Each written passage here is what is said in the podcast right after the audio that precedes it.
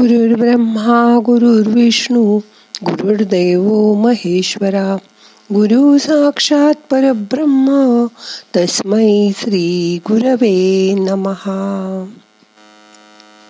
आज ध्यानात मन कसं निर्विकाचार करायचं ते बघूया. मग करूया ध्यान. ताठ बसा पाठ मान खाद्य सैल करा डोळे अलगद मिटा मोठा श्वास घ्या. सावकाश सोडा. हाताची ध्यान मुद्रा करा. हात मांडीवर ठेवा. मन शांत करा. येणारा श्वास जाणारा श्वास लक्षपूर्वक बघा.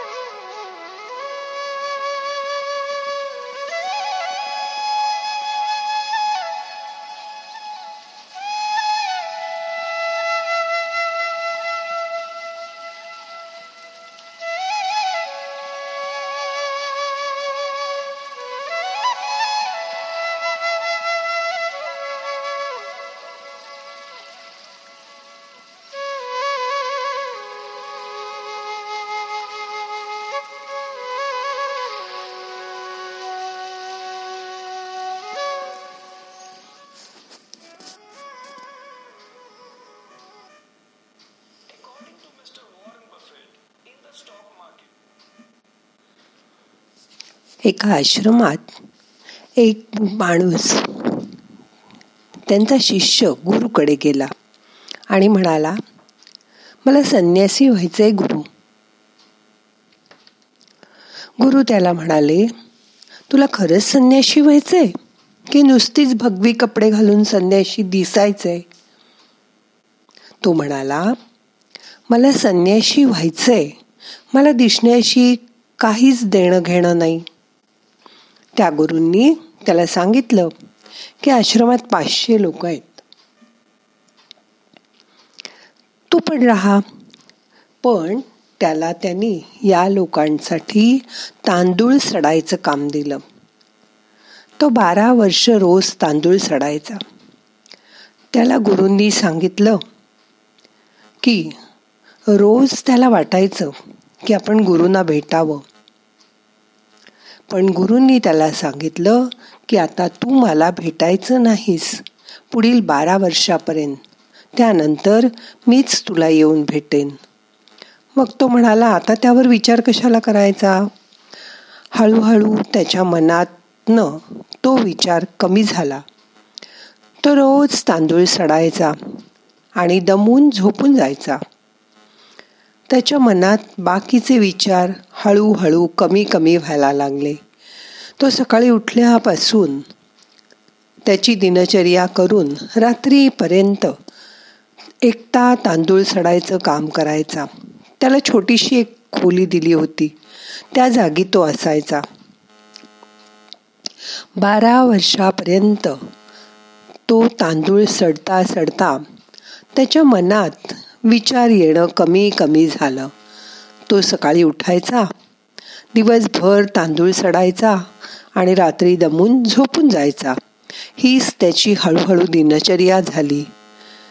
तो कोणाशीच बोलत नसे कुठेच जात नसे.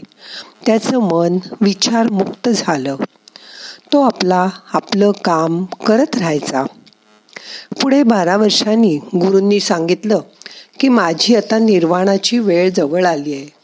तुमच्यापैकी ज्याला माझा उत्तराधिकारी व्हायचंय त्यांनी रात्री माझ्या घराबाहेरच्या भिंतीवर स्वतःच्या चार ओळी लिहायच्या की तो कसा लायक आहे त्यांचा उत्तराधिकारी होण्यासाठी.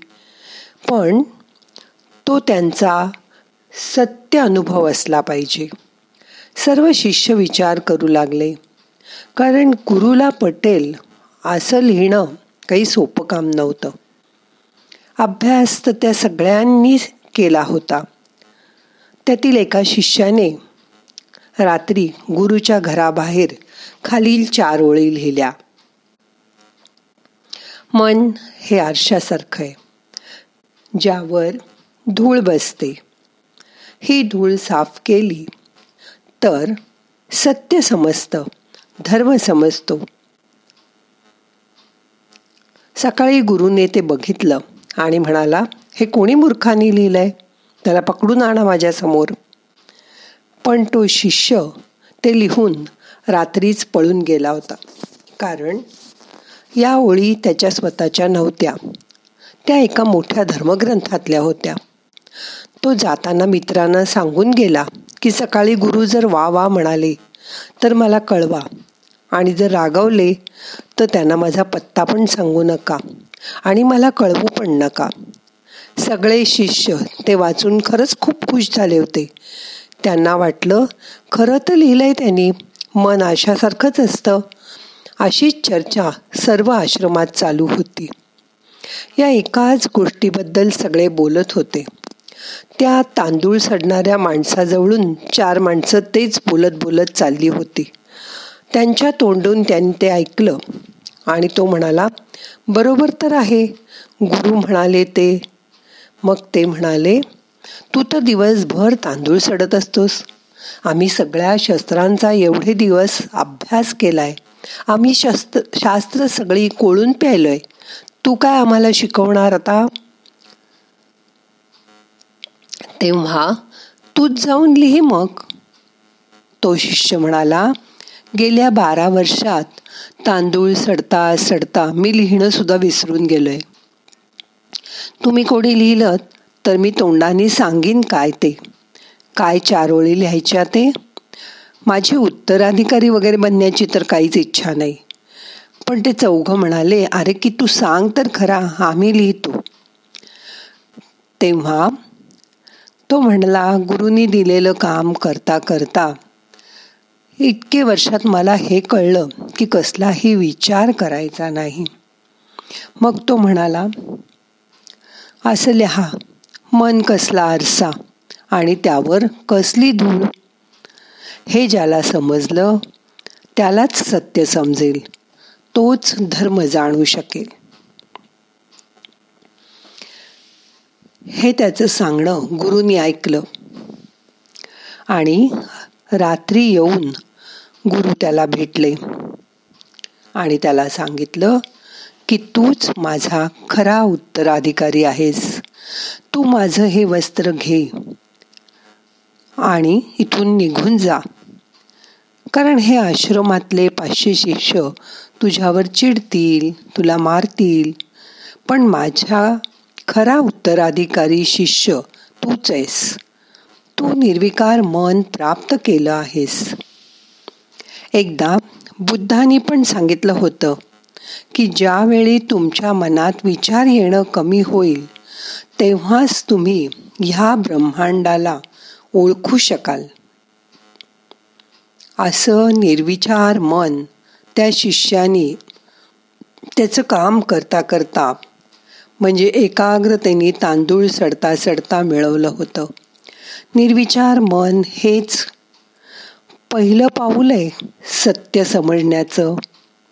मग ध्यानात आता असं निर्विचार मन तुम्ही पण करायचा प्रयत्न करा. बघा हळूहळू जमेल तुम्हाला. आता दोन मिनटं शांत बसा. सगळे प्रयत्न सोडून द्या. काहीही करू नका. मन शांत करा. मोठा श्वास घ्या.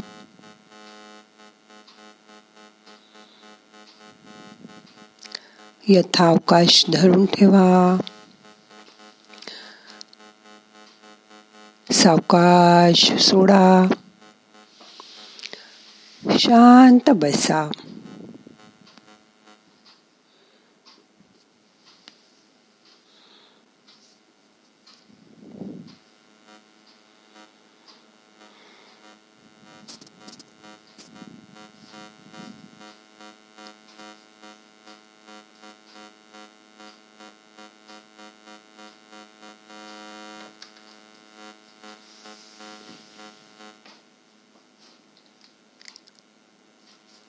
तुम्ही कितीही प्रयत्न केले तरी थोड्या वेळाने तुमच्या मनात विचार येणारच आहेत.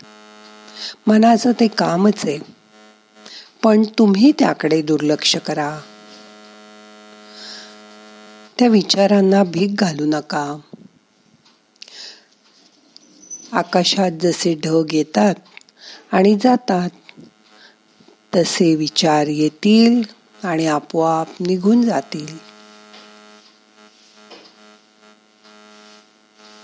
त्यांना एंटरटेन करू नका. त्यांच्याकडे लक्ष देऊ नका.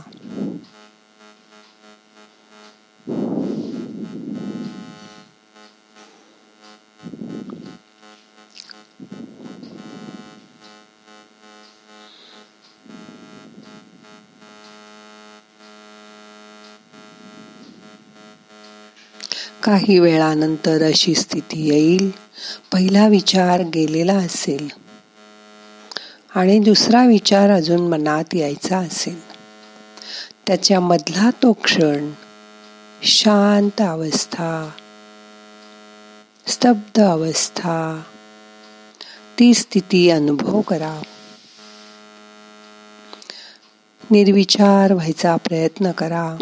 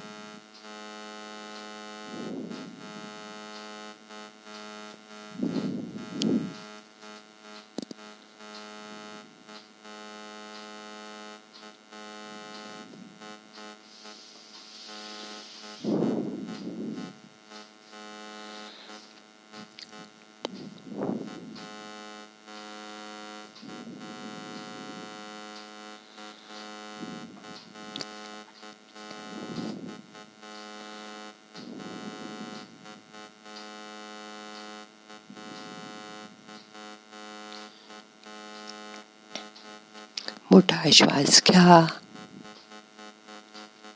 सावकाश सोडा.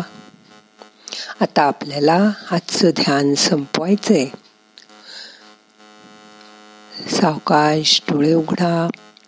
प्रार्थना म्हणूया. नाहम करता हरि करता हरि करता हि केवलम.